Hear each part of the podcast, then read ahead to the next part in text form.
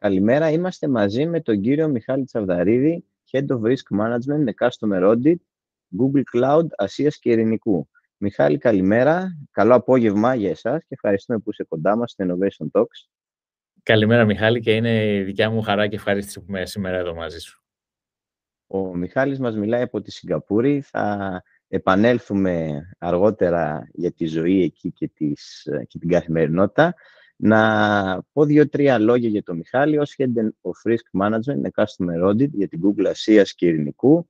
Ο Μιχάλης Τσαβδαρίδης είναι υπεύθυνος για τη διοίκηση της ομάδας που βοηθάει τους πελάτες να αφαιρέσουν οποιαδήποτε εμπόδια στη μετάβαση των συστημάτων και δεδομένων τους στο Google Cloud Platform, χτίζοντας μια σχέση εμπιστοσύνης για την ασφάλεια της πλατφόρμας και τις δυνατότητες που παρέχει. Ε, πριν τη συγκεκριμένη θέση, εργάστηκε για 3,5 χρόνια με την Google ως Head of Strategy and Operations, υπεύθυνος για τη διοίκηση του outsourcing δυναμικού της εταιρείας και των σχετικών shared services centers. Πριν την Google, ο Μιχάλης εργάστηκε στη Microsoft από το 2015 μέχρι το 2019 και ξεκίνησε την καριέρα του το 2011 στην Procter Gamble. Είναι πτυχιούχος του Πανεπιστημίου Πειραιά, το τμήμα της Οικονομικής Επιστήμης και κατέχει μεταπτυχιακό τίτλο στα οικονομικά από το University of Illinois at Urbana-Champaign. Καλά το είπα, ελπίζω να το είπα καλά. Ναι, ζει στη Σιγκαπούρη με την οικογένειά του, έχει ζήσει σε έξι χώρες και είναι ενθουσιώδης μουσικός και δεινός αθλητής. Ε, χαίρομαι πραγματικά για την γνωριμία και ευχαριστούμε που είσαι κοντά μας. Ε, ξεκινώντας την κουβέντα, είναι σαφές ότι έχεις πολυετή εργασιακή εμπειρία σε μεγάλες πολυεθνικές τεχνολογίες στο εξωτερικό, αν και μικρός στην ηλικία, και θα ήταν ενδιαφέρον να μας πεις για τις προκλήσεις που έχεις αντιμετωπίσει μέχρι τώρα, αλλά και τις στιγμές που θεωρείς σημαντικές αυτής σου την πορεία. Τέλεια, ναι. Ε, από πού να ξεκινήσουμε, θα έλεγα, με τις ε, προκλήσεις. Πολλές είναι σε επίπεδο business, ε, πολλές ήταν και σε, σε προσωπικό επίπεδο όλα αυτά τα χρόνια. Θα έλεγα, ξεκινώντας ε, από την αρχή, αν, αν να πάρω μία από τις ε, προκλήσεις στην αρχή, όταν ε, έφτασα στις Βρυξέλλες και ξεκίνησα να δουλεύω στη Procter Gamble, που ε, θεωρώ ότι ήταν ένα, είναι ένα φανταστικό σχολείο για κάποιον να ξεκινήσει την καριέρα του, γιατί ουσιαστικά αυτό που κάνει μια τέτοια εταιρεία και η συγκεκριμένη να σε ρίχνει πολύ γρήγορα στα βαθιά, ε, αν, ήταν το 2011 και αν κάνουμε μια ελαφριά ανασκόπηση το 2011, ήταν επίσης μια πάρα πολύ δύσκολη περίοδος για την Ελλάδα. Οπότε, καταλήγω στη Βόρεια Ευρώπη το 2011, ένας 23χρονος ε, Έλληνας, ε, να χρειάζεται να δουλέψω μαζί με αρκετούς Γερμανούς, ε, Γάλλους, Ολλανδούς, ε, με την Ελλάδα να παίζει στα νέα κάθε μέρα, με πολύ κακή εικόνα και δυσφήμιση και να χρειάζεται μέσα σε έξι μήνες να μπορέσω να κάνω lead projects μαζί τους και αρκετά σημαντικά και να φτιάξουμε πράγματα τα οποία τότε σε manufacturing επίπεδο και σε επίπεδο supply chain ε, τα οποία ήταν πάρα πολύ μεγάλα και σημαντικά. Οπότε, αυτό, και από ό,τι καταλαβαίνουμε, αυτή μια τέτοια συγκυρία ήταν πάρα πολύ δύσκολη για κάποιον που ξεκινάει την καριέρα του. Πα, Παρ' όλα αυτά, ε, ήταν κάτι το οποίο θα έλεγα στην αρχή με έκανε και σκλήρινα πάρα πολύ και σκλήρινα με, με την καλή έννοια, έτσι, όχι με την κακή έννοια του να είσαι aggressive, αλλά το να μπορείς να διαχειριστείς μια τέτοια κατάσταση και να μπορείς να ε, έχεις το flexibility και το adaptability ε, να κάνεις παρόλο ότι οποιαδήποτε ακόμα και ένα subtle, ε, να το πω έτσι, ρατσισμό ή αστείο να, να δέχεσαι στο εργασιακό περιβάλλον, το οποίο θα μπορούσε να σε οθήσει έξω ή να είσαι demotivated από αυτά. Όλα αυτά ήταν πράγματα τα οποία ε, τα έβλεπα σαν learning opportunities. Ε, έβλεπα εγώ σαν manager αργότερα τι θα πρέπει να κάνω και να μην κάνω. Και όντας πάντα data-driven και κοιτώντας το πού μπορούμε να κάνουμε value adding και πάντα κάνοντας ανθρώπους που ακόμα και στην αρχή να μην είχαμε τις κατάλληλες σχέσεις να τους κάνω, ε, να τους φέρω σε ένα σημείο που να θέλουν να κάνουν partnership μαζί μου. Κατάφερα και καταφέραμε πάρα πολύ ωραία πράγματα. Αυτά ήταν σε ένα πολύ αρχικό επίπεδο σε junior. Τώρα, αν πάμε αρκετά χρόνια μετά, θα έλεγα μία από τις μεγαλύτερες προκλήσεις και να δώσω και κάποια πιο απτά παραδείγματα, ήταν ε, ουσιαστικά το 2020 με το COVID, ε, όταν μας έκασε το COVID-19, ε, εκείνη την περίοδο ουσιαστικά ήμουν στην Google σαν Head of Strategy and Operations και ήμουν υπεύθυνος να χειρίζομαι όλα τα Shared Service Centers που έχουμε για εκτός Αμερικής. Οπότε μιλάμε περίπου για ένα δυναμικό 5 με 6 ανθρώπων που τρέχουν όλα τα operations, τα δικά μας, ε, σε ό,τι δεν έχει να κάνει με το sales. Ουσιαστικά, αν εξαιρέσουμε το sales και το core engineering ουσιαστικά, οτιδήποτε έχει να κάνει με HR, finance, supply chain, ε, business operations, όλα αυτά τα τρέχαμε μέσα από τα shared service center μας. Ξαφνικά σκάει ο, ο COVID ε, και μια παρένθεση, πολλά από αυτά, αν όχι τα περισσότερα από τα shared service centers μας, είναι σε αναπτυσσόμενες χώρες, τύπου Ινδία, Φιλιππίνες, ε, Κωνσταντίνα, Αργεντινή. Ε, οπότε με το που έσκασε ο COVID και υπήρξαν πολύ γρήγορα τα, όλα τα lockdowns, ε, είχαμε τεράστιο πρόβλημα γιατί κλείσαν τα γραφεία και χιλιάδες ανθρώπων που δουλεύαν σε αυτά τα γραφεία ε, είχαν, δούλευαν σε desktops, δεν είχαν ουσιαστικά access σε, σε laptops.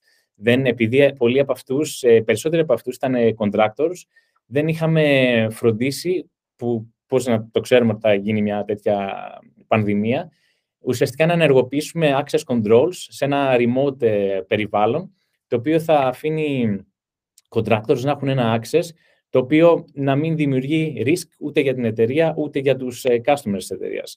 Οπότε ουσιαστικά αυτό που πρέπει να κάνουμε σε ένα διάστημα ελάχιστων εβδομάδων ήταν να μπορέσουμε να στείλουμε ε, laptops, να κάνουμε source laptops με ένα περιβάλλον, με ένα supply chain κατεστραμμένο, μπλοκαρισμένο από παντού σε όλους τους ε, υπαλλήλους, να μπορέσουμε να εργοποιήσουμε access controls σε, σε corporate και σε production environment. Εφιαλτικό οποία... ακούγεται αυτό. Συγγνώμη για τη διακοπή, αλλά ε, πραγματικά, ναι ήταν να μπορούσαμε να κάνουμε αυτό, ένα, να δημιουργήσουμε ένα ασφαλές, να το πω έτσι στην αρχή, sandbox περιβάλλον, που να δούμε τα κατάλληλα access controls για αυτούς τους ανθρώπους, ώστε να μην δημιουργήσουμε ένα ρίσκο για κάποιο σημαντικό data leakage ε, από την πλευρά μας και να βρούμε ένα τρόπο να τους μεταφέρουμε όλο αυτό το hardware στα σπίτια τους, γιατί εκείνη τη στιγμή ήταν ακόμα και τα αεροπλάνα, ήταν όλα, ε, ήταν όλα μπλοκαρισμένα στα αεροδρόμια, οπότε αναγκαστήκαμε σε αυτό το σημείο και η λύση που βρήκαμε ήταν να κάνουμε charter μέχρι και ιδιωτικά αεροσκάφη,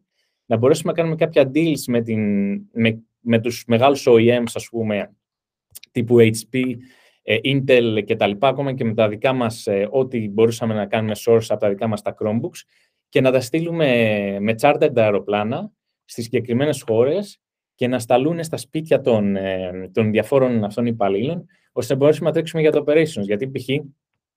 πολλά από αυτά τα operations, ας πούμε, π.χ. να πάρουμε ένα παράδειγμα το finance, έτσι. Αν δεν μπορούσαν να κάνουν process όλα τα journals, ας πούμε, και όλα τα accounting συστήματα και να είναι όλα ε, up to date, θα ερχόταν το κλείσιμο του τριμήνου, ας πούμε, και δεν θα υπήρχε το κατάλληλο, τα κατάλληλα έξοδα, τα κατάλληλα έσοδα, ο ισολογισμός μας θα ήταν λάθος ουσιαστικά. Και εκεί θα υπήρξε ένα τεράστιο πρόβλημα με τα αποτελέσματα που θα έπρεπε να δώσει η εταιρεία στη Wall Street.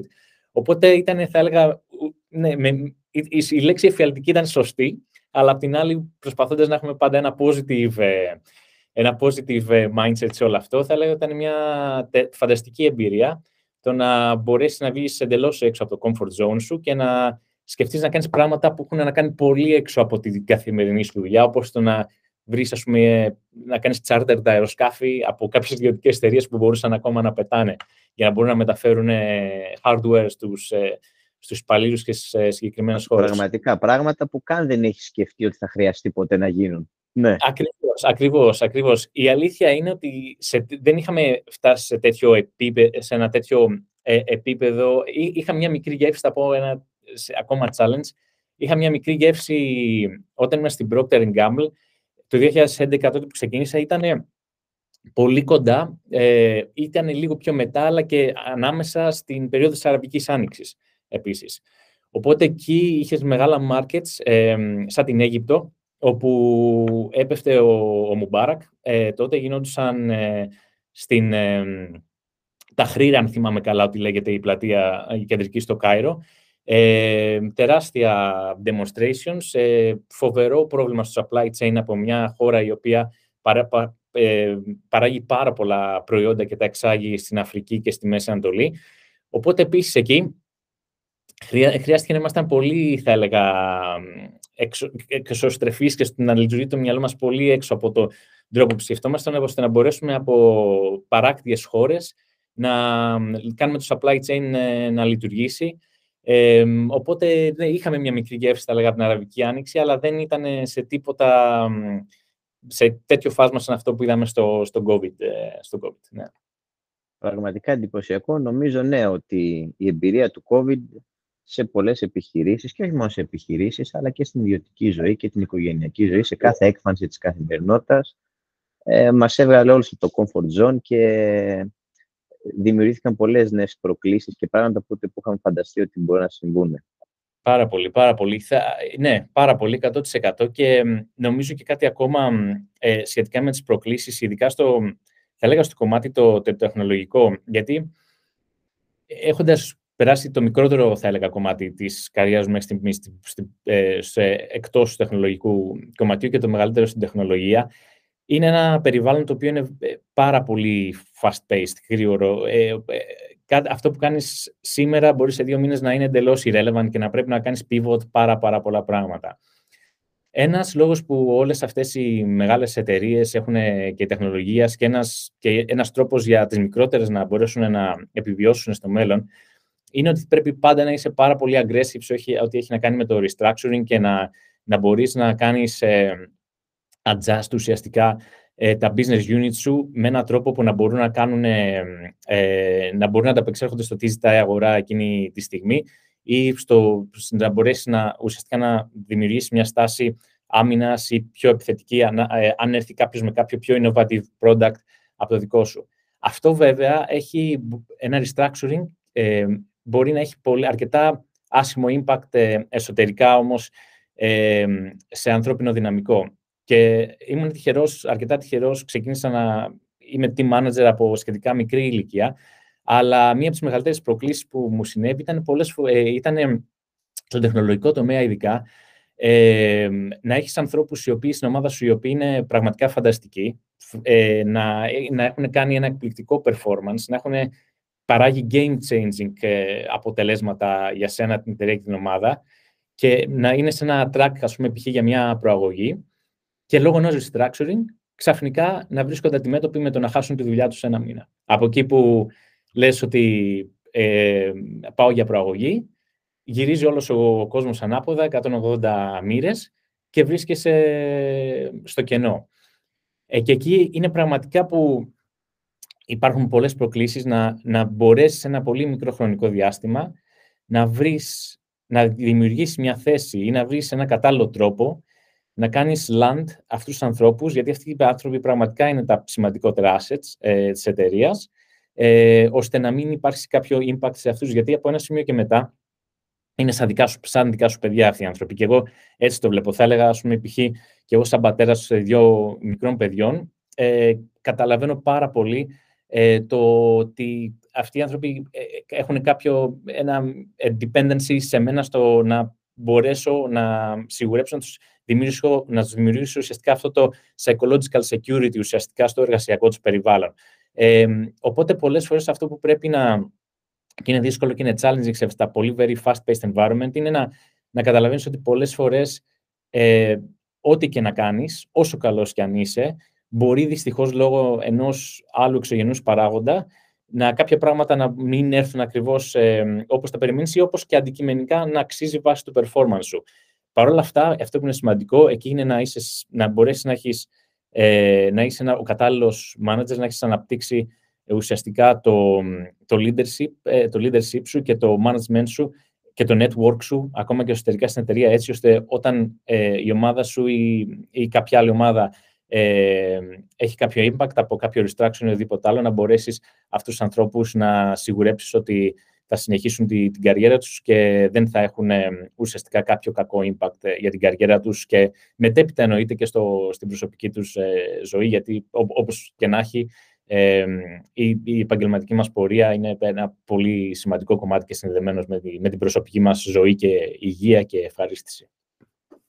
Πολύ εντυπωσιακά αυτά που μας είπες και νομίζω και πολύ καλές συμβουλές για τους επαγγελματίες του χώρου ε, εγώ σας ακούμε πολύ προσοχή και, και πραγματικά είναι ε, χρήσιμα και πολύτιμα αυτά που μας είπες. Να έρθουμε στην τεχνολογία. Λοιπόν, ε, όπως είπες, αλλάζουν γρήγορα τα πράγματα, νέες τεχνολογικές τάσεις, disrupting technologies, είναι σήμερα εδώ, έρχονται στο μέλλον. Θες να μας πεις κάποια παραδείγματα εσύ, δηλαδή ποιες βλέπεις Εννοείται. Ε, θα έλεγα αυτό που βλέπω κυρίως σαν νούμερο ένα ε, είναι βασικά το, τα applications του artificial intelligence και του machine learning στο healthcare. Ακόμα δεν έχουμε καταφέρει να δούμε στο κομμάτι του healthcare, ε, θα έλεγα, ε, ε, εμπορικά αποτελέσματα. Δηλαδή, ένα commercialization αυτών, όλης αυτής της δουλειάς που γίνεται στη τεχνολογία του healthcare. Νομίζω ότι είμαστε πολύ κοντά και τα δύο παραδείγματα που έρχονται στο μυαλό μου είναι το CRISPR technology, το οποίο ουσιαστικά είναι gene editing, που πια αυτό που θα μπορούν να κάνουν, αυτό που θα μπορεί να γίνεται μέσω AI και machine learning είναι ακόμα και σε εμβριακό επίπεδο, αλλά και αργότερα σε, σε επίπεδο ενηλικίωσης, θα μπορούν να, οι επιστήμονες να κάνουν αλλαγή απευθείας στο γονιδίωμα του DNA. Οπότε, αν υπάρχει κάποια αρρώστια εκεί πέρα, με αυτά τα μοντέλα θα μπορούν να την προλαβαίνουν, να δουν ότι στο, ουσιαστικά μέσα στο DNA υπάρχει προδιάθεση γι' αυτό και να φερούν ή να γιατρεύουν αυτό το γονιδίωμα ώστε να μην ε, μπορεί ο ασθενής ή οποιοδήποτε ή ακόμα και ένα έμβριο να το, να, να, το, να το βγάλει αυτό. Ουσιαστικά θα αλλάξει τον τρόπο της ιατρικής με, με, με, με ένα reactive τρόπο που έχουμε τώρα. Ουσιαστικά, προληπτικά. Ναι, ναι, προληπτικά. Ναι, ναι. Δηλαδή, ουσιαστικά τώρα ναι. πια ξέρουμε ότι παθαίνεις κάτι και πας για να το αντιμετωπίσεις. Εκεί θα το μπορείς να το αντιμετωπίζεις πριν ε, εξελιχθεί. Γιατί ένα μεγάλο, ένα μεγάλο κομμάτι, το, εννοείται το τι είμαστε είναι στο DNA μας, έτσι, και πολλά πράγματα είναι και κουβαλάμε, έχω διαβάσει τουλάχιστον μέχρι και 6-7 γενιές ε, DNA πίσω, οπότε πολλά πράγματα είναι ήδη γραμμένα στο, στον κώδικά μας. Αυτό που θα μπορέσει το CRISPR να κάνει και νομίζω ήδη το κάνει απλά όχι σε βαθμό ο οποίος είναι εμπορικά διαθέσιμος για όλους, να μπορεί να πηγαίνει στο γονιδίο μας, στο DNA, να κάνει τις αλλαγές που χρειάζεται, ώστε να προληπτικά να φέρει ε, κάποια πιθανή αρρώστια που μπορεί να γίνει και αργότερα. Επίσης, και, ε, και εμάς ε, στην Alphabet ε, μέσα έχουμε κάνει acquisition μια εταιρεία, το, την DeepMind, η οποία κατάφερε να δημιουργήσει ένα, δεν το έλεγα προϊόν, θα το έλεγα ένα μοντέλο AI, μοντέλο το AlphaFold, ε, το οποίο ουσιαστικά αυτό τι κατάφερε. Όταν δεν είχαμε καταφέρει για πάρα πολλά χρόνια σε επίπεδο ιατρικής ανθρωπότητας να καταλάβουμε πώς η πρωτεΐνη από μια κλωστή, γιατί έχει μια μορφή κλωστή ουσιαστικά πρωτεΐνη στην αρχή, ε, ε, ουσιαστικά πώς από την πρωτεΐνη αλλάζει, γίνεται η αλλαγή και παίρνει τη μορφή της πρωτεΐνης, η οποία υπάρχει μέσα μας και είναι κομμάτι ουσιαστικά του μυϊκού μας συστήματος και όλων των οργάνων μας και αυτά που είναι ουσιαστικά παίρνει από μια μορφή κλωστής, σαν μια μορφή κορδέλας που μοιάζει με το DNA. Και δεν έχουμε καταλάβει ποτέ ποια είναι, ποιοι είναι οι λόγοι και ποια είναι τα triggers που ουσιαστικά ε, κάνουν την αλλαγή αυτή της πρωτεΐνης και ουσιαστικά αυτή η πρωτεΐνη δείχνει και πάλι μελλοντικά αν θα είναι υγιής ή θα υπάρχουν κάποια συγκεκριμένα ε, ε, πιθανά προβλήματα υγείας ε, στο, συγκεκριμένο, στο συγκεκριμένο οργανισμό. Αυτό που κατάφερε ουσιαστικά το AlphaFold είναι να αποδικο, αποκωδικοποιήσει και βοήθησε πάρα πολύ και με, το, με, το, με τον COVID να αποκωδικοποιήσει το πώς γίνεται αυτή η αλλαγή πρωτεΐνης από το αρχικό της στάδιο, που ουσιαστικά είναι σαν γλωστή, στο, στο, στο τελικό της στάδιο, που ουσιαστικά ε, γίνεται κομμάτι του DNA μας. Με αυτόν τον τρόπο θα μπορέσουν να καταλάβουν ακόμα σε πάρα πάρα πολύ αρχικό επίπεδο ε, και σε, σε, σε ατομικό επίπεδο σε έναν άνθρωπο πάλι αρρώστιες τις οποίες θα μπορεί να ε, αντιμετωπίσει, αλλά επί, επίσης και σε ιούς, σε επίπεδο πάλι ε, πανδημίας ή όχι και πώς ένας ιός μπορεί να μεταλλαχθεί ε, ή μπορούμε να τον αντιμετωπίσουμε πάλι προληπτικά από το να αποφύγουμε μια κατάσταση σαν αυτή που συνέβη στο COVID-19. Και, και αν σκεφτεί κανείς ότι, ε, ας πούμε, πόσο σημασία δίνουν τα, τα συστήματα υγείας και λένε κάντε πρόληψη, γιατί άμα κάνεις πρόληψη είναι και για τον ασθενή προφανώς καλύτερο, αλλά ναι. είναι και απείρως φθηνότερο για όλους από ναι. ό,τι μετά. Φαντάσου τώρα αυτό το, το game changing που μας λες, να μπορείς να το προλάβεις πριν καν εκδηλωθεί αρχίσει. Ακριβώς. Θα έχει, ε, θα έχει τα αποτελέσματα θα είναι εντυπωσιακά όχι μόνο σε επίπεδο υγείας και σε, σε ότι θα αυξηθεί πάρα πολύ. και ζωής, ναι, ναι. Ποιότητα και, ποιότητα και το προσδόκιμο. Αλλά π.χ. Α το δούμε πολύ απλά. Και ακόμα και στο budget ενός κράτους. Το, το τι θα πρέπει να, ένα δημόσιο σύστημα υγείας ε, να διαθέσει για ένα πληθυσμό. Χρήματα τα οποία μπορεί στο μέλλον αυτά να μην χρειάζονται, να μπορούν να δοθούν π.χ. στην παιδεία, να δοθούν στην τεχνολογία. Οπότε θα δημιουργήσει ένα πολύ πιο καλό περιβάλλον σε ό,τι έχει να κάνει με την υγεία και, και θα βοηθήσει νομίζω γενικότερα και σε πολλούς άλλους ε, τομείς. Ε, τώρα νομίζω πέρα από, την, πέρα από την υγεία, κάποια παραδείγματα τα οποία εντάξει δεν νομίζω ότι είναι κάτι το οποίο θα ακουστεί για πρώτη φορά. Σίγουρα ό,τι, ό,τι έχει να κάνει με το automation και τα robotics θα είναι νομίζω κάτι το πάρα πολύ σημαντικό και όχι μόνο με το automation όπως το, το ξέρουμε το πολύ απλό το να γράφουμε κάποιο κώδικα ο οποίος κάνει automate απλά κάποια processes, αλλά νομίζω ε, και στα, ε, ό,τι έχει να κάνει και πολύ με το manufacturing και με το supply chain. Ε, δηλαδή θα, θα μπορέσουμε π.χ. και με το και με την, ε, και ουσιαστικά και με τα driverless cars ε, και trucks και αυτά να, να μπορέσουμε να μειώσουμε πάρα πολύ και, και τα ατυχήματα και να έχουμε ένα πολύ πιο efficient ε, supply chain. Αλλά επίσης θα έλεγα και στο κομμάτι του κλασικού automation θα μπορέσουμε να έχουμε έναν προϊόντα και software τα οποία ακόμα και κάποιος ο οποίος δεν, είναι, δεν χρειάζεται να είναι software engineer να μπορεί να κάνει από μόνος του ένα, ένα automation. Οπότε ε, θα τα κάνουμε με έναν πολύ απλό τρόπο, ε, προσβάσιμα, σε οποιοδήποτε επίπεδο ε, κάποιο skillset έχει κάποιο audience ή κάποιος υπάλληλος, να μπορεί να γίνεται πολύ περισσότερο efficient στη δουλειά του από το να κάνει πρόσθεση τα οποία είναι, δεν, το, δεν το βοηθάνε και είναι ιδιαίτερα χρονοβόρα χωρίς να είναι ιδιαίτερα high value adding, να το πω, να το πω έτσι. Ε, Μιχάλη, η τεχνολογία βοηθάει την οικονομική ανάπτυξη μιας χώρας; Ε, βοηθάει πάρα πολύ γιατί ουσιαστικά αν τα πάρουμε από σε πολύ ας πούμε, θεωρητικό επίπεδο, οι δύο τρόποι που μπορεί να αναπτυχθεί μια χώρα είναι μέσω του, του να, να αυξήσει το ΑΕΠ είναι είτε να έχει ένα πολύ καλό δημογραφικό προφίλ και να έχει την αύξηση του παραγωγικού δυναμικού της, ε, είτε να αναμονάδα παραγωγικού δυναμικού να αυξήσει το, ε, ουσιαστικά την παραγωγικότητά της. Ε, ε η τεχνολογία αυτό που βοηθάει πάρα πολύ είναι ουσιαστικά να αυξήσει την παραγωγικότητα του κάθε, του κάθε ανθρώπου. Αυτό το κάνει με το να κάνει ουσιαστικά να, να κάνει eliminate όσα, όποια δουλειά ή οτιδήποτε το οποίο είναι χρονοβόρο και δεν έχει υψηλή προσθέμενη αξία και να βοηθήσει ε, ουσιαστικά το εργατικό δυναμικό να κάνει focus εκεί που πραγματικά ε, μπορεί. Οπότε δημιουργεί ένα scalability και νομίζω ουσιαστικά, αν και θα, θα μιλήσουμε και αργότερα για το cloud, δημιουργεί ένα πολύ εύκολο scalability τεχνολογία, το οποίο δεν είναι labor intensive ε, και μπορείς να κάνεις ε, ένα, ένα, ένα πολύ μεγαλύτερο reach out σε ένα ας πούμε, on-demand basis πολύ, πολύ απλούστερα ε, και χωρίς να χρειάζεται ουσιαστικά να έχεις και το, το τέλειο δημογραφικό προφίλ. Και νομίζω και στην, στην περίπτωση της Ελλάδας που έχουμε ένα κακό δημογραφικό προφίλ, νομίζω η τεχνολογία είναι, πρέπει να είναι ο βασικός μοχλός της οικονομικής ανάπτυξης, γιατί έχουμε καλό επίπεδο, θα έλεγα, πολύ καλό επίπεδο ανθρώπινου δυναμικού ε, και μπορούμε, αν κάνουμε focus ε, στο, στα σωστά κομμάτια της τεχνολογίας, μπορούμε να, να αυξήσουμε την παραγωγικότητα πάρα πάρα πολύ σημαντικά. Οπότε με αυτόν τον τρόπο, έχοντας, ακόμα και, και έχοντας ένα κακό δημογραφικό προφίλ, θα μπορούσαμε να, να αυξήσουμε κατά πάρα πολύ το, το ΑΕΠ. Και αν καταφέρουμε και αυξήσουμε την παραγωγικότητα, και που σημαίνει, ε, επειδή αυτό είναι ένας κύκλος, αν αυξήσουμε την παραγωγικότητα, που σημαίνει ότι θα δημιουργήσουμε περισσότερο πλούτο, γίνουμε πιο εξωστρεφείς, εκεί θα αυξηθεί ουσιαστικά και η, και η ποιότητα ζωής, να το πω πολύ απλά έτσι, και θα μπορέσεις να φέρεις και άλλο και εργατικό δυναμικό, να προσελκύσεις εργατικό δυναμικό από άλλες χώρες. Οπότε εκεί ουσιαστικά αρχίζεις με έναν τρόπο και θα δημιουργήσεις και ένα περιβάλλον πολύ καλύτερο και πιο φιλικό στο, στην ανάπτυξη οικογενειών και, εργασιακών περιβά, και εργασιακού περιβάλλοντος και ευκαιριών. Οπότε εκεί ίσως αρχίσεις και φτιάχνεις και το δημογραφικό σου προφίλ ανάλογα και να παίρνεις και τα benefits ε, και από αυτόν τον παράγοντα.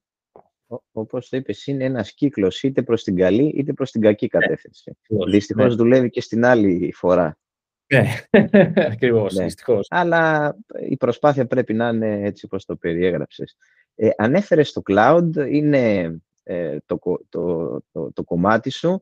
Ε, είναι σήμερα η μετάβαση στο cloud, στις cloud πλατφόρμες για μια επιχείρηση ε, μια απαραίτητη κίνηση και πώς μπορεί αυτό να συμβάλλει σε μια μελλοντική επιτυχία και βιωσιμότητα; Νομίζω ότι ναι, θα, η, η απάντηση είναι ναι, ότι είναι απαραίτητη γιατί υπάρχουν κάποια ε, ουσιαστικά αυτό που μπορεί να δώσει μια cloud πλατφόρμα είναι δύο, τρία, τέσσερις πυλώνες ουσιαστικά, οι οποίοι θα σιγουρέψουν τη βιωσιμότητα και την επιτυχία μελλοντικά μιας επιχείρησης. Το πρώτο νομίζω το ακουμπήσαμε ήδη και ήταν το θέμα του ουσιαστικά του scalability. Ουσιαστικά μπορείς να έχεις ένα on-demand περιβάλλον χωρίς να χρειάζεται να επενδύσεις πάρα πολλά χρήματα ή να έχεις κάποιο πολύ ας πούμε complex IT infrastructure το οποίο πρέπει να φτιάξεις για σένα. Ε, ουσιαστικά να μπορείς να κάνεις, να κάνεις reach out και να τα προϊόντα σου και τα services σου σε πάρα, πολλές, σε πάρα πολλούς καταναλωτές, σε πάρα πολλές χώρες, ε, πάρα πολύ γρήγορα.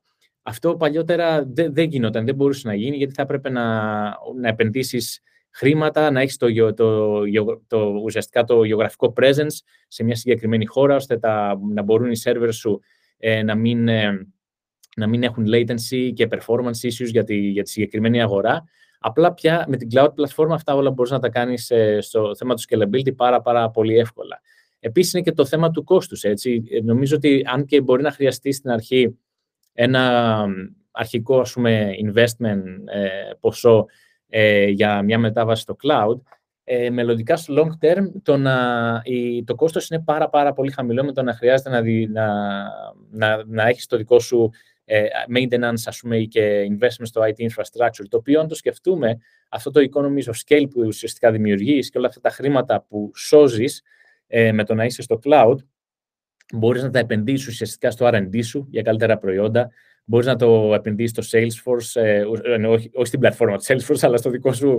Στο ε, δυναμικό πωλήσεων, ναι. Στο δυναμικό πωλήσεων, ναι. ε, ουσιαστικά, ώστε να κάνεις growth ε, και καλύτερο business development. Οπότε έχει πάρα, πάρα πολλά ε, θετικά στο κομμάτι του, του να σώζεις χρήματα και να τα επενδύσεις ουσιαστικά για το growth σου. Επίσης, κάτι πάρα πολύ σημαντικό, ε, χρησιμοποιείς προϊόντα ε, και services και apps ε, τα οποία τα, τα, τα, τα, τα κατασκευάζουν κάποιοι από τους καλύτερους μηχανικούς στον κόσμο. Δηλαδή, έχεις μηχανικούς της, της Google, της Amazon ή της Microsoft, ας πούμε που είναι οι τρεις hyper, hyperscalers, που κάνουν development ε, κάποια από τα top services ε, που, που υπάρχουν αυτή τη στιγμή. Άρα αυτό σημαίνει ότι δεν χρειάζεται οι δικοί σου μηχανικοί πολλά από τα services ε, να τα δημιουργήσουν ήδη, αλλά μπορούν να, να χρησιμοποιήσουν αυτά που υπάρχουν ήδη ή να χτίσουν πάνω στο, σε ένα infrastructure το οποίο είναι πάρα, πάρα πολύ καλό. Και νομίζω το πιο σημαντικό κομμάτι είναι και το κομμάτι του security επίσης και το compliance με, με πολλά regulations που υπάρχουν ε, αυτή τη στιγμή και ό,τι έχει να κάνει με το privacy. Ας πούμε τώρα στη δικιά μας, ε, να πω για τη δικιά μας περίπτωση που την ξέρω καλύτερα, στην, στην Google, το security που έχουν οι πελάτες μας είναι το ίδιο security που, που έχουμε εμείς στο, security, στο search engine μας. Οπότε καταλαβαίνεις ότι είναι, αν όχι το top, ένα από τα καλύτερα security infrastructure στον κόσμο, το οποίο σιγουρεύει ότι όλα τα search και τα data ε, δις, δισεκατομμυρίων ανθρώπων στον κόσμο ε, ότι δεν είναι ε, vulnerable σε επιθέσεις εξωτερικά. Οπότε αυτό ακριβώς το ίδιο security infrastructure, αυτό το ίδιο infrastructure έχεις και εσύ ε, σαν, ε, σαν πελάτης. Οπότε αυτόματα δημιουργείς ένα οχυρό ουσιαστικά για τους πελάτες σου και για την εταιρεία σου χωρίς να κάνεις κάποιο ιδιαίτερο investment και χρησιμοποιώντας ε, όλο αυτό το high class infrastructure, να το πω έτσι. Ξέρεις, πάντα το πίστευα αυτό και σου είπα και πριν μια μικρή ιστορία με την Google, αλλά ξέρεις, τώρα που το ακούω, αισθάνομαι ακόμα πιο σίγουρος, που το ακούω από μέσα, δηλαδή, και για τις δικές μας υποδομές. Ναι, ακριβώς. Ακριβώς. Είναι ακριβώς. Δηλαδή, χρησιμοποιεί το, οι υποδομές που έχετε και το security που έχουν οι, οι platforms, ακόμα και το απλό το workspace, ας πούμε, μπορεί να χρησιμοποιεί κάποιος, είναι ακριβώς το ίδιο που χρησιμοποιούμε εμείς για, το search, ε, για το search engine. Να, να περάσουμε, να μιλήσουμε και λίγο για το δημόσιο τομέα. Ε, γενικά, πώς βλέπεις το δημόσιο τομέα και στην Ελλάδα και στο εξωτερικό όσον αφορά την υιοθέτηση νέων τεχνολογιών; Ναι. Ε, ο δημόσιος τομέας, αν και θα έλεγα δεν είναι το, το κομμάτι της ειδικότητάς μου, αλλά έχω δουλέψει με ανθρώπους οι οποίοι είναι, ε, θα έλεγα ότι αυτό και δεν ισχύει μόνο για την Ελλάδα, ισχύει, ισχύει γενικά. Ε, επειδή ακριβώς είναι δημόσιος τομέας, είναι, είναι αρκετά high, είναι πολύ regulated, υπάρχουν πάρα πολλές νομοθεσίες ε, γύρω του και κινείται πολύ πιο αργά από ό,τι κινείται ο, ο ιδιωτικός τομέας. Νομίζω βέβαια έχουν γίνει πάρα πολλά βήματα, ειδικά από την ε, είναι ένα από τα θετικά του COVID βασικά, που ανάγκασε μεγάλα κομμάτια του δημοσίου τομέα να ψηφιοποιηθούν Ε, οπότε νομίζω είδανε πάρα πολύ όλα αυτά τα, τα benefits τώρα της ψηφιοποίησης στο δημόσιο τομέα. Οπότε ε, θεωρώ ότι γίνανε πάρα, πάρα πολλά βήματα και, και στην Ελλάδα. Νομίζω ότι γίνανε πάρα, πάρα πολύ σημαντικά, σημαντικά βήματα. Απλά το κομμάτι ε, του, του προβλήματος στον ιδιωτικό, στο, στο δημόσιο τομέα είναι, όπως είπα, οι νομοθεσίες γύρω του και ότι υπάρχει γραφειοκρατία και είναι πολύ δύσκολο να πάρθει ε, μια απόφαση και είναι πολύ λογικό γιατί μιλάμε για πάρα πολύ ευαίσθητα δεδομένα που κατέχει ο δημόσιος τομέας, είτε έχει να κάνει με, ε, με δεδομένα τα οποία οικονομικού περιεχομένου, άμυνας, είναι πάρα πολύ όλα σημαντικά. Ε, αλλά και επίσης το πρόβλημα επίσης έγινε στο γεγονός ότι δεν, επειδή ακριβώς κινείται αργά, έτσι και η εκπαίδευση πολλών ε, ανθρώπων και υπαλλήλων που καταρτίζουν το, τον δημόσιο τομέα δεν είναι στο ίδιο pace με αυτούς που δουλεύουν στον, στον ιδιωτικό τομέα. Οπότε και να πας πολλές φορές να δουλέψεις και να, και να, να, να εξηγήσεις κάποια πράγματα, δεν μπορείς να πας από το α στο ω σε μια στιγμή. Πρέπει να ξεκινήσεις από το α στο β στο γ, οπότε παίρνει πάρα πολύ περισσότερο χρόνο το να εξηγήσεις και να, τα benefits και να φτιάξει ένα καλό business case για το πώς θα βοηθήσει αυτό στο, στο δημόσιο τομέα. Θεωρώ παρόλα αυτά ε, έχουν γίνει πάρα πολύ καλή, έχει γίνει πάρα πολύ καλή δουλειά και λόγω του COVID και στο εξωτερικό και στην Ελλάδα. Σίγουρα στην Ελλάδα είμαστε αρκετά πίσω σε κάποια πράγματα στο δημόσιο τομέα, αλλά νομίζω ότι γίνανε πραγματικά άλματα τα τελευταία 5, 5 με 6 χρόνια. Ε, και, και πιστεύω απλά ένα λάθος που ίσως είχε γίνει στην αρχή στην Ελλάδα ήταν το ότι ψηφιοποιήσαμε τα processes που ήδη υπήρχαν. Δηλαδή, ψηφιοποιήσαμε δεν... τη γραφειοκρατία. Yeah, και κάναμε γραφειοκρατία στο τετράγωνο. Ακριβώς. Ουσιαστικά το μόνο που κάναμε ήταν απλά να σώσουμε. Και καλά, καλά, καλό ήταν και αυτό να σώσουμε χαρτί και δέντρα ουσιαστικά με αυτή την έννοια. Αλλά δεν κάναμε πιο εύκολο τον τρόπο για τον πολίτη μέσω της τεχνολογίας. Οπότε νομίζω αυτό που θα πρέπει να κοιτάξουμε σαν επόμενο βήμα είναι μέσω της ψηφιοποίησης να δημιουργήσουμε ουσιαστικά και το αντίστοιχο customer service ή και το, τα αντίστοιχα process, τα οποία θα είναι πολύ, πολύ πιο εύκολα για τον, ε, για τον πολίτη μέσω της ψηφιοποίησης, από το απλά να ψηφιοποιήσουμε τη γραφειοκρατία που έχουμε. Έχω μια μικρή ε, ωραία ιστορία εδώ να σου πω. Πριν 10 ναι. χρόνια που ασχολιόμασταν πιο πολύ με αυτά, σε υπηρεσία, μην πούμε την υπηρεσία, οικονομικό όμως περιεχομένο, λοιπόν μπήκε πληροφοριακό σύστημα για την διακίνηση των τιμολογίων, ενταλμάτων, πληρωμών κτλ πάρα πολύ ωραία, φανταστικά, που κατέληξε το πράγμα, γινόταν η διακίνηση ψηφιακά και ταυτόχρονα οι υπάλληλοι εκεί για να αισθάνονται ασφάλεια διακινούσαν τα πράγματα και με χαρτί, με την παραδοσιακή ναι. σφραγίδα κτλ. Και αυτό που είπες είναι πολύ σημαντικό, δεν είναι μόνο θέμα τεχνολογίας, αλλά είναι και θέμα γνώσης, κουλτούρας ναι. και εκπαίδευσης. Skills δηλαδή.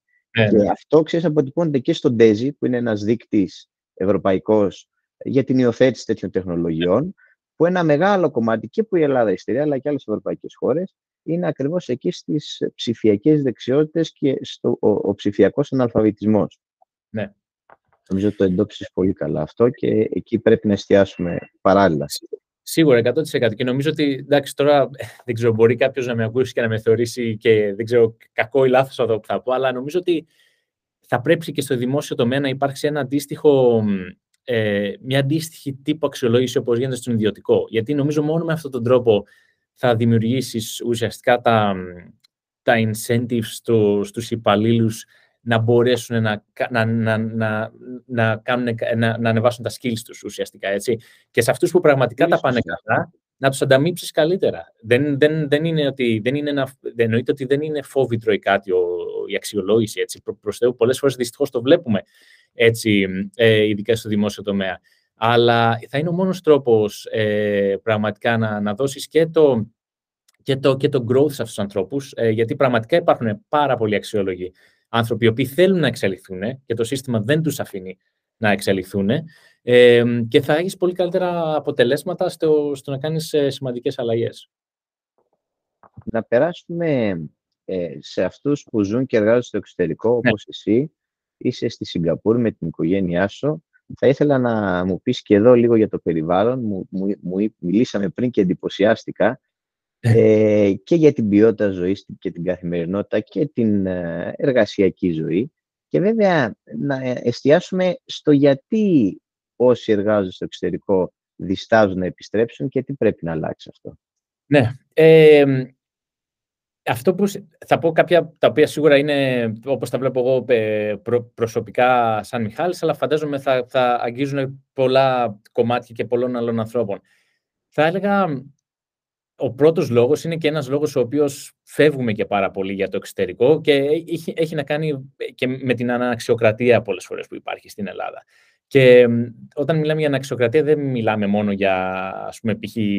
το δημόσιο τομέα ή ό,τι έχει να κάνει με άλλα πράγματα, αλλά πολλές φορές έχει εντρυφήσει και στον ιδιωτικό τομέα στην Ελλάδα. Και όπως πριν μιλάγαμε για, για τη Σιγκαπούρη και λέγαμε ε, για το πώς κατάφερε μια τέτοια χώρα να ε, ουσιαστικά να καταφέρει από ένα πάμφτωχο ψαροχώρι να γίνει αυτό που είναι σήμερα, ένα από το, από το ο ιδρυτής τους ουσιαστικά ένα από τα πιο σημαντικά πράγματα που είπε ήταν ότι the best man for the best job.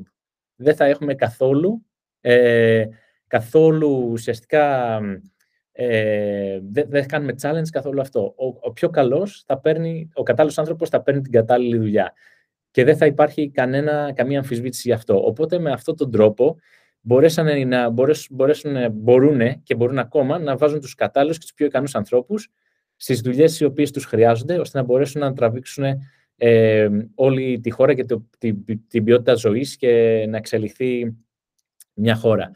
Ε, το, αυτό το, ε, επίσης, κάτι το οποίο είναι αρκετά διαφορετικό στην Ελλάδα, ε, θα έλεγα όχι παντού, νομίζω σε πολυεθνικές είναι τα πράγματα αρκετά καλύτερα, αλλά αν το πάρουμε συνολικά σαν, ε, συνολικά σαν, σαν περιβάλλον, ε, σε πολλές επιχειρήσεις θα έλεγα ότι υπάρχει ακόμα μια, ένα, μια, ένα τύπου ιεραρχικής κουλτούρας, η οποία δεν βοηθάει πάρα πολύ τους νεότερους να εκφράσουν ιδέες, να μπορούν να έχουν ένα περιβάλλον στο οποίο να είναι driven ε, και να έχουν την ελευθερία να μπορέσουν να δώσουν το, όλο το innovation που έχουν μέσα τους ουσιαστικά και λειτουργεί πολύ top-down, αυτό να, να είναι πολύ πιο flat και horizontal ουσιαστικά το, το idea sharing. Οπότε όταν λειτουργεί σε μια κουλτούρα στην οποία παίρνεις μια ε, εντολή ή πρέπει, ε, σου εξηγούν ότι πρέπει να κάνεις αυτό, αυτό και αυτό και σου περιορίζουν τις ικανότητές σου ή αυτό που μπορείς να εξελιχθείς και ακόμα και αν θες να πεις κάτι, να αλλάξεις κάτι, να υπάρχει ουσιαστικά resistance στο change, γιατί σου λέει, έλα, 20 χρόνια το κάνουμε τώρα έτσι, τώρα θα αλλάξουμε, θα μας το πεις εσύ, ο Πιτσιρικάς, το ότι... Ποιος είναι που θα το πεις; Ναι, θα το πεις ναι. σε μένα που είμαι 30 χρόνια εδώ πέρα. Ε, ακριβώς αυτό, ένας, μια τέτοιου τύπου κουλτούρα μας, ε, μας εμποδίζει πάρα πολύ, θα έλεγα, τους, τους, ε, τους νεότερους να, να, κάνουμε, να κάνουμε αλλαγές. Κάτι το οποίο θα έλεγα στο εξωτερικό κατά κύριο λόγο δεν, δεν υπάρχει, δεν λειτουργεί, δεν λειτουργεί έτσι. Ε, οπότε αυτό μαζί πάνε και οι περιορισμένες δυνατότητες ε, εξέλιξης και αυτό έχει να κάνει πολύ και ότι με το... Είμαστε μια αγορά η οποία είναι πολύ εσωστρεφής. Ε, νομίζω για πολλά χρόνια ήμασταν απλά ευχαριστημένοι με το να πουλάμε εσωτερικά ουσιαστικά τα προϊόντα μας, τα, προϊόντα μας, τα services μας και ουσιαστικά το μόνο από τα λίγα εξωστρεφή ε, industries που είχαμε ήταν ο τουρισμός που κι αυτός έρχονταν οι ξένοι σε εμάς ουσιαστικά από το να δίνουμε εμείς κάτι προς τα έξω. Οπότε αυτό του περιβάλλον δεν βοηθάει πάρα πολύ ένα νέο, ο οποίος νιώθει έχει την ενέργεια και θέλει να αλλάξει και να κάνει πράγματα τα οποία θα έχουν ένα σημαντικό impact, να τα κάνει. Οπότε αναγκαστικά πρέπει να αφήσει την πατρίδα του, να βγει έξω και να σταθεί στα πόδια του και να τα, να τα κάνει εκεί. Ε, αν μπορέσουμε σίγουρα να, να φτιάξουμε αυτά και νομίζω ότι πολλοί νεότεροι Έλληνες οι οποίοι δουλεύουν και στην Ελλάδα ή είμαστε στο εξωτερικό ε, μπορούμε να τα αλλάξουμε. Μπορούμε να τα αλλάξουμε. Απλά θα πρέπει να, να δουλέψουμε όλοι μαζί, να μην, ε, να, να, θα έλεγα να υπάρχει περισσότερο συνα, συναγωνισμός αντί ανταγωνισμός ε, μεταξύ μας ε, και να δούμε ότι δουλεύοντας όλοι μαζί ε, δεν, θα, δεν είναι ότι θα φτιάξουμε μόνο σε αυτούς μας, αλλά θα δημιουργήσουμε ένα καλύτερο μέλλον για όλη τη χώρα και ένα καλό εργασιακό περιβάλλον και μια εξέλιξη και για μας και τα παιδιά μας και τα εγγόνια μας αργότερα.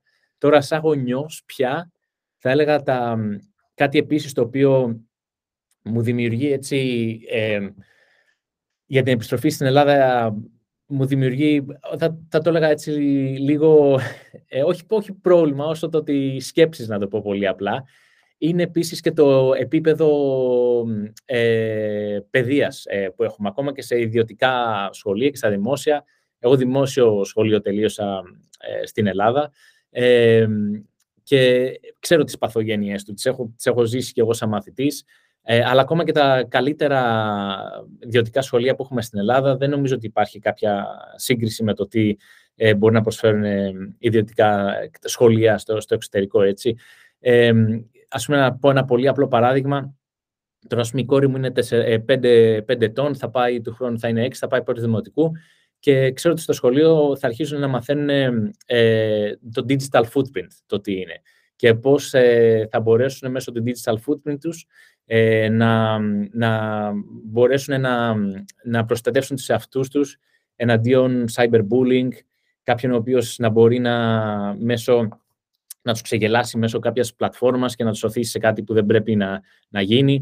Και μέχρι ακόμα και μαθαίνουν από πολύ μικρά ρομποτική και βασικό κώδικα. Δηλαδή, ξέροντας, βλέπουν πια ότι, τα, θα νομίζω θα το συζητήσουμε αυτό και λίγο αργότερα, βλέπουν πια το ότι να έχεις coding skills δεν είναι πια κάτι μόνο για τον, για τον προγραμματιστή. Είναι απαραίτητο σε πάρα πολλά, ε, σε πάρα πολλά ε, disciplines.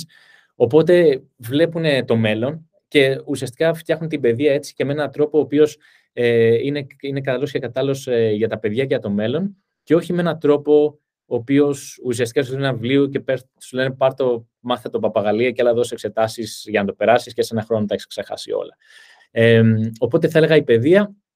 Και το τελευταίο, ε, κάτι το οποίο και εμένα προσωπικά με ενοχλεί και θα ήθελα να δω να αλλάζει στην Ελλάδα και νομίζω και ενοχλεί πολλούς νέους, είναι και η ανοχή στη μικροπαραβατικότητα, να το πω πολύ απλά. Δηλαδή, ε, όταν ξέρεις π.χ. ότι θα, θα, ο, ο άλλος οδηγάει, να βγεις το βράδυ και ο άλλος οδηγάει μεθυσμένος και λες θα βγω να οδηγήσει το βράδυ και κάτσε να προσέχω, μην γίνει καμιά στραβή ε, και δεν υπάρχει, υπάρχει απόλυτη ατιμορρησία σε αυτό. Ε, ή ο άλλος παρκάρει στην μπάρα αμαία ή για τα καροτσάκια των παιδιών ε, που δεν μπορεί να περάσει η μαμά και, και κινδυνεύει να κατέβει το δρόμο. Ναι, ναι. Ακριβώς. Και okay, έχει τίποτα. Και άμα πεις και κάτι, μπορεί να σου βάλει και ένα μαχαίρι να σου ρίξει καμιά μπουνιά ε, που ναι, είπες. Ναι, και... να βρεις και τον πελά σου. Ναι. Να βρεις και τον πελά σου και, και, και, να, και θα τον βρεις και δεν θα πάθει και τίποτα στο τέλος. Δηλαδή, και δυστυχώς είναι έτσι φτιαγμένο σύστημα. Οπότε όλα αυτά, σε σαν, αυτά είναι σαν, σαν ουσιαστικά. Έτσι. Ε, συν ένα περιβάλλον το οποίο δεν βοηθάει πάρα, πάρα πολύ στην εξέλιξη ε, του, του εργατικού δυναμικού, ε, είναι πράγματα τα οποία πρέπει να αλλάξουν για να αρχίσουν να επιστρέφουν. Και νομίζω ότι, ας πούμε, π.χ. Ένα, ένας λάθος τρόπος που το βλέπουν και στην πολιτική, νομίζω, γενικότερα και, α, και άνθρωποι που είναι και στην Ελλάδα, δεν είναι καθαρά το οικονομικό κομμάτι που κάποιο στο εξωτερικό. Αυτό θα έλεγα είναι ότι είναι ένα additional benefit, να το πω πολύ απλά έτσι.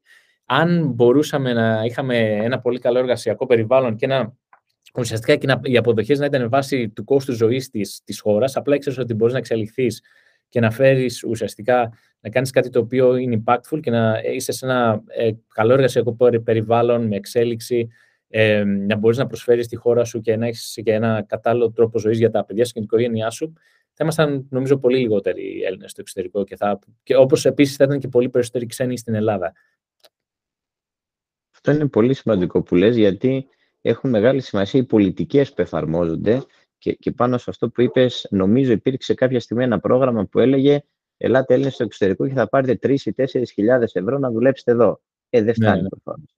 Ε, ναι, δεν, δεν είναι. Μα και ακόμα και νομίζω και αυτό που κάνει για τους Έλληνες του εξωτερικού, που είναι μια εφταετία με τον μειωμένο φόρο τώρα και αυτά. OK, okay, ναι, καλό, αλλά όχι αρκετό για να σε κάνει να γυρίσεις πίσω. Ναι.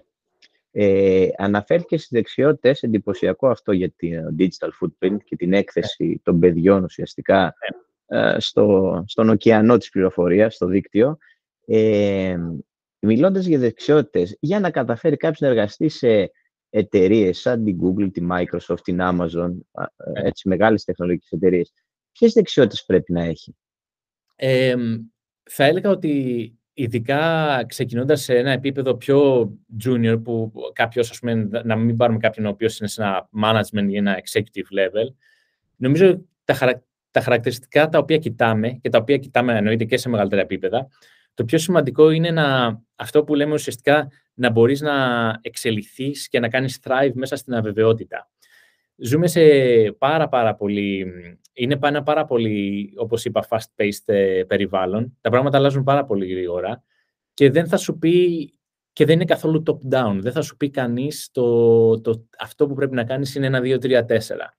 Οπότε για να είσαι successful και να επιβιώσεις αυτό το περιβάλλον, ε, έχοντας να κάνεις με, δίπλα σου με πάρα πολύ έξυπνους ανθρώπους, θα πρέπει να ουσιαστικά να, να μπορείς να κάνεις navigate και να φτιάξεις ο ίδιος τη δουλειά σου και να βρεις να κάνεις κάτι το οποίο ε, θα μπορέσει να έχει ένα καλό impact ε, ουσιαστικά. Οπότε, ε, κάποιος ο οποίος έχει μάθει ήδη λειτουργεί με έναν τρόπο που να του λένε ακριβώς το τι πρέπει να κάνεις, θα, θα τα βρει πάρα πολύ δύσκολα σε μια εταιρεία τεχνολογίας.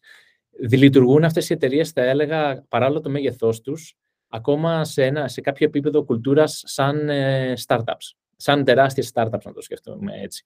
Οπότε θα πρέπει να έχεις ένα πολύ επιχειρηματικό ε, μυαλό ή τρόπο αντιμετώπισης των πραγμάτων και να χτίζεις πράγματα ε, τα οποία ουσιαστικά θα κάνουν value ε, στο, στο κομμάτι που δουλεύεις. Και ακριβώς επειδή λειτουργεί σε μια κουλτούρα τύπου startup, θα πρέπει να είσαι OK με το γεγονός ότι τα περισσότερα από αυτά θα είναι failures. Ε, και επειδή, Αυτό επειδή, είναι σημαντικό.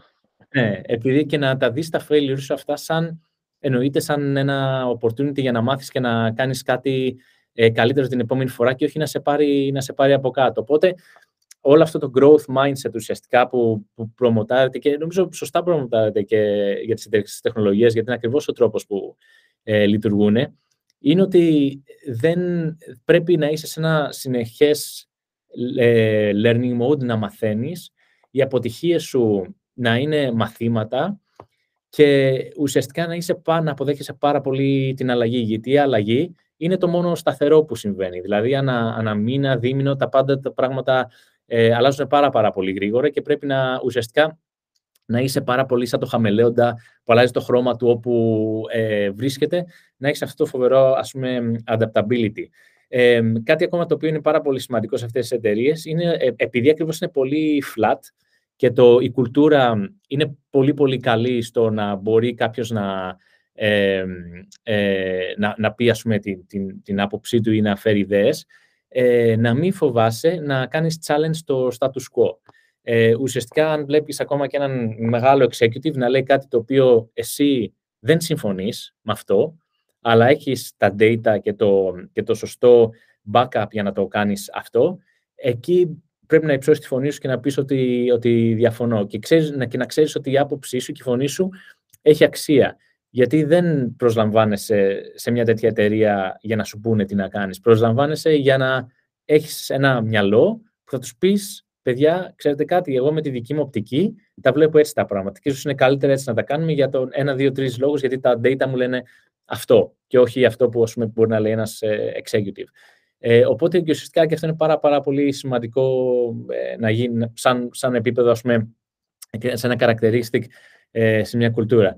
Επίσης, ε, εννοείται το, ε, κάτι το οποίο είναι πάρα πολύ ε, σημαντικό και νομίζω ότι είναι by default, πρέπει να είσαι πάρα πολύ δυνατός στο execution, δηλαδή στα deadlines και οτιδήποτε και δεν, δεν υπάρχει νομίζω κανένα περιθώριο ας πούμε, ε, λάθους με, με την έννοια ότι ναι μεν το περιβάλλον, η κουλτούρα, τα πάντα είναι πάρα πολύ ωραία, δυνατά, αλλά απ' την άλλη είσαι, το expectation είναι ότι το execution είναι πάρα, πάρα πολύ δυνατό και, το, και συνήθως είναι γιατί ακριβώς το περιβάλλον σου δημιουργεί τις κατάλληλες προϋποθέσεις ώστε να έχεις ένα efficient και πολύ πολύ δυνατό execution στα, σε αυτά που κάνεις.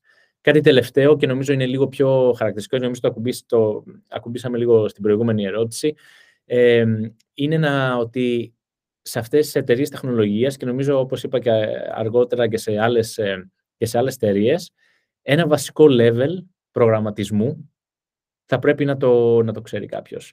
Γιατί δεν είναι πια μόνο ε, στα κομμάτια του engineering, αλλά επειδή υπάρχει όλο αυτό το ουσιαστικά το, το shift στο, οι αποφάσεις να είναι πάρα πολύ data-driven, τα πάντα να είναι πάρα πολύ efficient, να υπάρξουν automations και αυτά, ακόμα και όταν δουλεύεις στο HR ή δουλεύεις στο, στο finance ή σε έναν ρόλο ή στο legal, οι οποίοι είναι λιγότερο τεχνική, να το πω πολύ απλά έτσι. Ε, ένα, μια, ένα βασικό SQL ή Python ή R θα, θα πρέπει καλό είναι να το ξέρεις γιατί θα δίνει φοβερό αβαντάς ε, στο τι, μπορεί, τι αποτέλεσμα μπορεί να έχει η δουλειά σου και είμαι σίγουρος ότι αργότερα θα είναι βασική προϋπόθεση για πάρα πολλές από αυτές τις δουλειές, όπως είναι ήδη 10 χρόνια, 13 χρόνια πριν που ξεκίνησα να δουλεύω που δεν ήταν. Σήμερα είναι βασική προϋπόθεση στις εταιρείες τεχνολογίας όταν προσλαμβάνουμε κάποιον από το πανεπιστήμιο, να, ακόμα και να μην είναι computer science, ας πούμε, το background του ή κάτι σχετικό, να έχει μια βασική γνώση προγραμματισμού.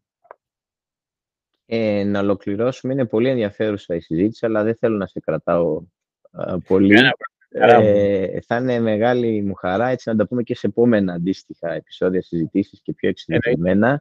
να κάνουμε και την κρίσιμη ερώτηση, επειδή γενικά μας ακούνε αρκετοί νέοι. Ε, τι θα συμβούλευες κάποιον που ξεκινάει τώρα την καριέρα του, Ελλάδα ή εξωτερικό; Ε, θα έλεγα θα έλεγα μάλλον δεν υπάρχει σωστό ή λάθος σε αυτό. Θα έλεγα ότι με το κατάλληλο mindset ε, μπορείς να καταφέρεις ε, και στα δύο. Σίγουρα το, στο εξωτερικό θα έχεις, έχεις περισσότερες ε, ευκαιρίες, αλλά από την άλλη δεν, δεν νομίζω ότι βοηθάει κάποιος δεν το θέλει και πιεστεί και είναι δυστυχισμένος. Άμα είναι δυστυχισμένος με το περιβάλλον γύρω του και το προσωπικό του, προσωπική του ζωή, σίγουρα θα είναι και αποτυχημένος ε, σε ό,τι έχει να κάνει με τη, με τη, με τη δουλειά του. Αυτό που έχω να πω είτε Ελλάδα είτε εξωτερικό είναι αρχικά ε, να μην λένε, ειδικά στα κάποιος που ξεκινάει την καριέρα του, να μην λένε όχι σε δουλειές και ευκαιρίες οι οποίες έρχονται, θε, τις θεωρούν, βλέπουν, ξέρουν ότι είναι καλές ε, και ουσιαστικά βλέπουν το δρόμο μπροστά και πού μπορεί να τους πάει, αλλά μπορεί να μην έχουν ιδέα να την κάνουν. Δεν πειράζει, αν σου δεθεί ευκαιρία, πάρ' την και θα τη μάθεις πάνω στη δουλειά τη δουλειά. Δηλαδή και εγώ, ας πούμε, π.χ. τελείωσα οικονομικά, ε, σε ένα, σε ένα σημείο της ε, καριέρας μου στις εταιρείες τεχνολογίας, ε, έπρεπε αναγκαστικά να μάθω προγραμματισμό, να γράφω κώδικα. Δεν είχα ιδέα. Εννοείται από το πανεπιστήμιο, ούτε στα οικονομικά δεν κάναμε τίποτα σχετικό. Έτσι. Ε, τον κώδικα που μαθαίνουμε στη τρίτη ηλικίου, στον προγραμματισμό, τον γράφαμε με το, με το μολύβι ουσιαστικά κάτω. Με χαρτί. με χαρτί, σε χαρτί. Οπότε ε, να, μην λέμε, να μην λένε ποτέ όχι ε, σε μια δουλειά που μπορεί να μην την ξέρουν να την κάνουν, αλλά να, να, και θα, να, να είναι σίγουρο ότι θα τη μάθουν να την κάνουν στη δουλειά. Και επίσης το άλλο που θα ήθελα να πω είναι, και μου βγήκε και εμένα πολύ καλό αυτό και το έχω δει και σε άλλους φίλους και συναδέλφους, είναι ε, επίσης όταν αν έχουν την ευκαιρία να έχουν δύο-τρεις διαφορετικές επιλογές να διαλέξουν, ειδικά στην αρχή της καριέρας τους, να, μην, να, μην, να διαλέξουν την ευκαιρία η οποία αγαπάνε περισσότερο και πιστεύουν ότι τους δίνει τα καλύτερο, την καλύτερη επιλογή για 10 με 15 χρόνια μετά και όχι τη δουλειά που τους δίνει την καλύτερη, το καλύτερο οικονομικό αποτέλεσμα εκείνη τη στιγμή. Γιατί αυτό που μπορεί να τους δίνει εκείνη τη στιγμή, τις καλύτερες οικονομικές αποδοχές, μπορεί σε 10-15 χρόνια η άλλη επιλογή να τους δίνει τις τριπλάσιες, τετραπλάσιες. Οπότε νομίζω την πρώτη δεκαετία της δουλειάς και της καριέρας είναι κυρίως το να χτίσεις την εμπειρία που θες και να δεις τι είναι αυτό που σου αρέσει και πού θες να κινηθείς. Ε, και αργότερα, στο, στα πολύ παραγωγικά σου χρόνια, ας πούμε, μεταξύ τα, το 30 και το 50 σου, ας πούμε, αυτή η 20 ετία, εκεί μπορείς να κοιτάξεις περισσότερο, περισσότερο ε, τα οικονομικά σου, το, το οικονομικό κομμάτι. Κάτι τελευταίο σχετικά, σχετικά με αυτό, ε, δύο πράγματα συγγνώμη τελευταία σχετικά με αυτό, ε, είτε Ελλάδα είτε εξωτερικό ακόμα και αν έχεις τον χειρότερο manager ή το χειρότερο αφεντικό στον κόσμο, θα ήταν η συμβολή μου, να μην ε, σε παίρνει από κάτω, γιατί ακόμα και το χειρότερο αφεντικό έχει κάτι να σου δώσει να μάθεις. Και μπορεί αυτό που έχεις να μάθεις από αυτόν είναι απλά να μην είσαι σαν αυτόν και να είσαι καλύτερος, ένα καλύτερο αφεντικό και ένας καλύτερος manager για την ομάδα σου στο μέλλον. Οπότε, οποιοδήποτε αφεντικό κάτι έχει να σου δώσει. Και πάντα, όσο δύσκολα και να περνάς, να σκέφτεσαι ότι αυτό είναι προσωρινό. Δεν θα είναι για πάντα δεν τον παντρεύεσαι το αφεντικό σου πολύ απλό. Και όταν κοιτάς το big picture, ε, ένα, δύο χρόνια, τρία χρόνια είναι πολύ λίγα σε μια καριέρα 40-45 ετών. Ε, και το τελευταίο είναι ότι ε, να, μάθ, να, μάθουνε, να μάθουμε και νομίζω ότι είναι ένα κομμάτι παιδείας, μόρφωσης, συγγνώμη, ένα κομμάτι μόρφωσης και παιδείας που μας λείπει στην Ελλάδα και ειδικά στους νέους και δεν το έχουμε μάθει και από τους γονείς μας ε, δυστυχώς, είναι να, να ξεκινήσουμε να επενδύουμε τα χρήματά μας από νωρίς. Ε, δηλαδή, κάποιος ο οποίος ξεκινάει μια δουλειά και ξεκινάει να βγάζει κάποια χρήματα και αυτά, αυτό που δεν μπορείς να εξαγοράσεις με τίποτα είναι ο χρόνος ουσιαστικά που περνάει. Όσα χρήματα για να έχεις, δεν μπορείς να εξαγοράσεις το χρόνο.